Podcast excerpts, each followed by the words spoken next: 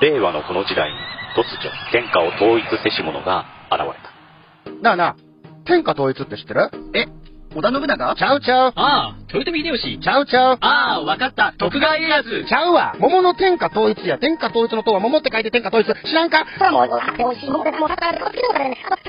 う食べてますけど？食べとんかい甘くて美味しいさくらんぼ、桃、りんごは、シシド果樹園の天下統一。天下統一で検索。どうも、かつやです。えーいつも台本なしの一発撮りのクレイジーアグリジャパンでございますが、えー今日はあ3月の7日あ火曜日ですね、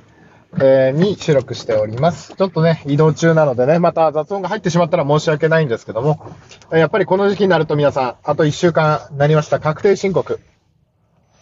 で、頭おなお悩みな方も多いのかなと思いますが、えーっと、結構ね、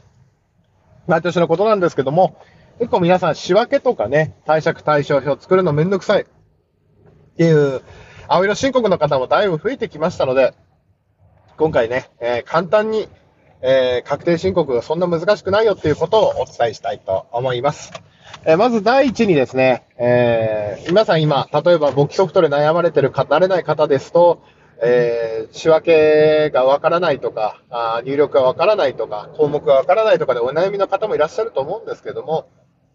あの、えー e-tax とかですね、税務署のサイトの作成サイトから、最終的に入力するところを見ていただけるとわかると思うんですけども、青色申告で65万控除を得たい方は、えー貸借対照表、ほんで損益計算書、んで、まあ、申告書と書くんですけども、適用のところ何かっていうと、その簿記とかそういうものがちょっと噛む仕分けというのは何をやってるかっていうと、その貸借対照表と、そういう計算書を作るための、まあ、過程を示したもの。数学でいうところのいきなり答えを出すんじゃなくて、税務署はその過程もちゃんと記録して保存しなさいよってことなんですね。だから正直に言えば、あ項目の合計を足していけば貸借対照表なんていうのはできてしまうんですね。あとは現金の残高が合っているか、あ資産の合計が合ってるかだけの話になるので、ぶっちゃけで言えば、例えば借金がいくらあるなんていうのは銀行のね、取り寄せて書類を見れば、あの、負債がいくら、長期負債がいくらっていうのは出るし、えっ、と、で、機械の残高だって買ったもののやつだから出るし、現金だって帳あの通帳を見れば出るんですね。だから別にそんな難しいことは本来言わないんだけども、大向けに仕分けでいうとこと資本性の取引とその損益に関わる取引をやってるわけです。例えば、現金で金を買っただけだと、いや仕事のお金ですよ。現金で例えば金とか手形とか小切手に変えただけだと、何の経費も発生してませんよね。要は資本が増えて、ただ現金というものが形を変えて、その現金に近いものになるわけですね。まあ、金っていうちょっと例えが悪かったんですけども、例えば、あ現金2万円を楽天ポイントに、仕事の決済のためですね、楽天ポイントに変えただけでは、その何の損益も発生、売上も発生していないし、えー、なんていうのかな、経費も発生してないんですよね。その楽天ポイントに変えたポイントを、例えばですね、楽天市場で、例えばマルチに変えたとか、そのマルチに変えて、マルチに変えただけでは、実はまだその分では、その税金上はね、経費にはならないんだけど、普通に我々は処理してしまいますよね。もう使った後だったり、あ、使うよ、もうどうせ使うから。となると、そこで初めて、えー、マルチとか消耗品、消耗品 P みたいな、その、経費計上するわけですよね。農業資材費みたいな、経費計上する。でもその時に初めて経費、その時にそういう計算書に関わる売上から引ける経費になってくるわけですよ。ただ、マルチを使用してない状態では、まだ何も発生してないです。まあ、くわ細かく言うと、貸借対照表で現金2万円の楽天ポイントに変えたそのポイントを、まだ使っていない資材、まあ、まあ、貸借対象には普段載せないですけど、そのマルチで載せないけど、で変わっただけなだから、大まかな簡単に言うと別にその詳しい、その、簿記ソフトを使わなくても実は、本当に簿記の走りさえ、の仕分けの右左さえ分かればできてしまう。でその簿記の知識は前からこの番組を言ってるように、誰のためにやるのか、自分のためにやるのか、でも考えてみてほしいんですけど、複式簿記で記帳することって言ってるのは税務署なんですね。そうすれば税務署もそのお金の白色申告で大副帳でやってるような、出た入ったでやられるよりお金の動きに矛盾を指摘しやすいんですね。複式簿記でやった方が。だから我々にそのむず小難しいソフト買って、簿記でちゃんと複式簿記で記帳してやってることだからどこまでも手を抜くかなんですよね。自分でやられてる場合は。なんで税務署のために我々がその貴重な生きてる時間の、ライフの時間をね、使わなきゃいけないのかってことになってくるので、なので、そこを履き、履き違えてるというか、その、見てると、その、農業技術と並行して簿記をやらなきゃいけないとかっていう方が多いので、申告の相談とか聞いててもそういう方多いので、いやいや、そんなことはないんで、最終的に確定申告の時に貸借対照表と損益計算書が作れればいい。だから別に手書きのノートでやって、例えば項目別にノートで分けて、それを自分で補助簿として、自分でそれを仕分けするだけでもいいわけです。税務署がもしお伺いに来た時に、これの帳簿類ありますかって言われて、まあ簡単に、簡単な補助簿を作って、それで大まかに合計で仕分けしてるでも別に構いはしないと思うんですよね。ただ、あの、複式簿記かって指摘された時にまた課税されるかどうかの、追徴されるかどうかまた別の話になる。だけど、数字さえ合ってれば、大まかな間違いにはならないと思う。だから、単純な話、エクセルシート作って、あの普通にここの項目のやつを転記しろって言っただけでも、実はその、簿記、簿記というか農業申告ソフトになっちゃうんですよね。簡単なことより。で、申告ソフトが何やってるかっていうと、項目があった時に自動的にその仕分けしてるだけなんですよね。今のやつを見てる。だから簡単に言うと、エクセルシートでここ、なんていう項目が入った時に、こっちの帳簿に転記しろって、こま、あの、関数打つだけでも、実は同じことができてしまう。ただ、法人とかになってくると、もっと、あの、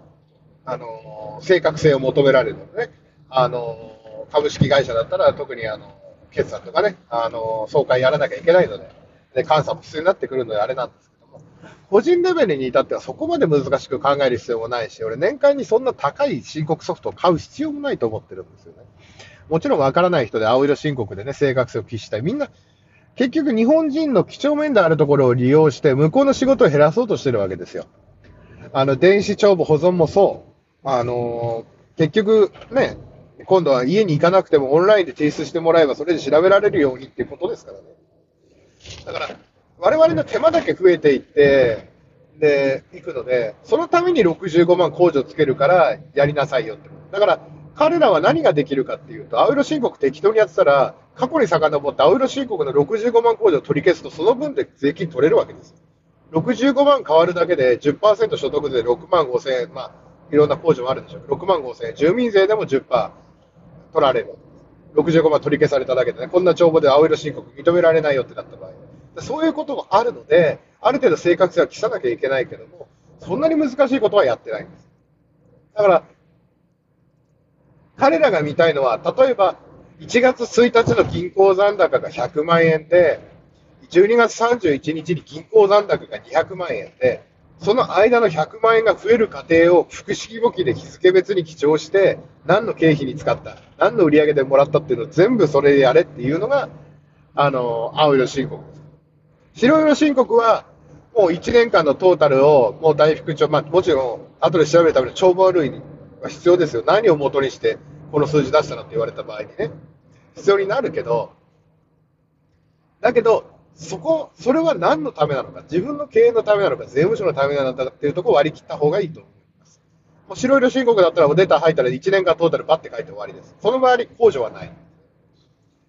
で、青色申告も裏技が、裏技じゃないけども、まあ一応青色申告しちゃってもうどうしようもない白色に戻せないって方のためには、あの、控除額10万円になるけども、あの、簡易の青色申告って手もあります。もう間に合わないとか、今更あの会計士、税理士とか、その会計ソフトを高い値段で買うぐらいになったら、まあ、10万円の方、あれで自分で帳簿、エクセルでもいいし、手書きのノートでも打ち込んで、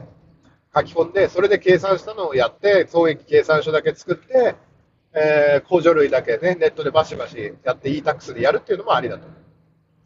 本当に間に合わないときはそういう選択もありだと。60 65万控除が10万円になったから55万損したと思うかもしれないけども、所得が50万減って、あ、50万増えて、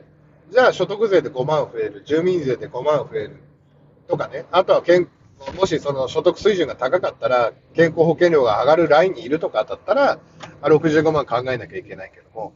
これで青色申告の形ができてない人っていうのは、まだ新規収納間もない人とか、5年以内とかの人だと思うんで、もちろんこれを聞きのベテランの方はもう形になってるからね、あの、ちゃんと65万でやってるよって方もあるけど、まず自分の経営スタイルが固まらない間に、いきなり会計ソフトで何万の入れます。で、毎年追加で何万も払わなきゃいけないですっていう固定な負債みたいなものを負う必要はないと思うんですよね。だからもっと簡単にか申告考えればいいと思うんですよ。自分の1年間もらった売り上げと、自分が1年間使った経費、あと、設備投資したなら減価償却した分とかね。で、初期投資されてて減価償却でかかったら、1年目、2年目の所得ってそんな出ないはずですが、あまりにも所得出る方だったらね、あの、健全経営やられてるんで、ちゃんと簿記を学んで、まあそうですね、3級の入り口ぐらいでいいと思いますよ。まあ2級とか3級と、まあ日照3級取ったとしても、そんな使わないし、うん仕分けさえできれば、さ日照3級レベルの仕分けが、を最初の問題の、問題集の最初の仕分けができれば十分です。振り替え伝票とかやる必要は全然ないです。ただ、総勘定元帳の転記とかっていうのを覚えておけば、3級までやれば、その、ホームセンターで補助簿、会計補助簿を買って、えー、ね、あの、ルーズリーフで会計のやつやったりとか、エクセルでやっちゃうとかっていうことも発展性はありますけどね。で、そこまでやれば別に年間の、あの、会計ソフト代が浮くからいいと思うんですけど、でも考えてみてく。簿記やったことない人でもちゃんと青色申告やってるんですよ。だからそれぐらいのレベルで本当はできるんですね。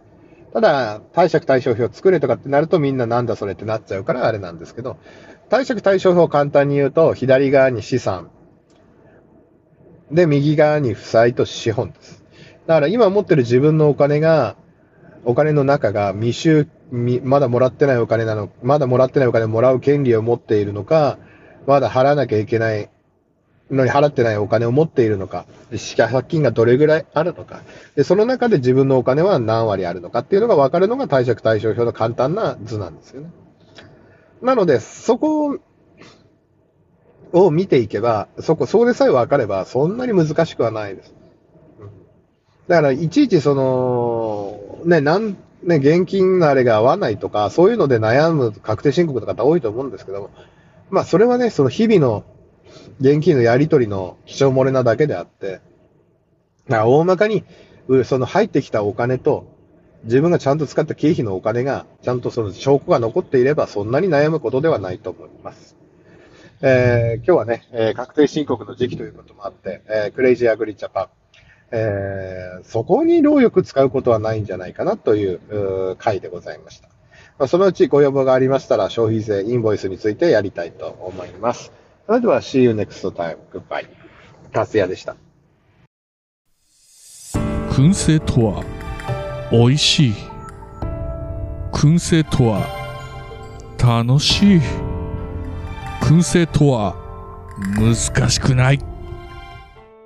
燻製ミックスナッツ燻製チーズ燻製卵などベアーズスモークハウスがお送りする燻製品の数々お問い合わせはベアーズスモークハウスワン at gmail.com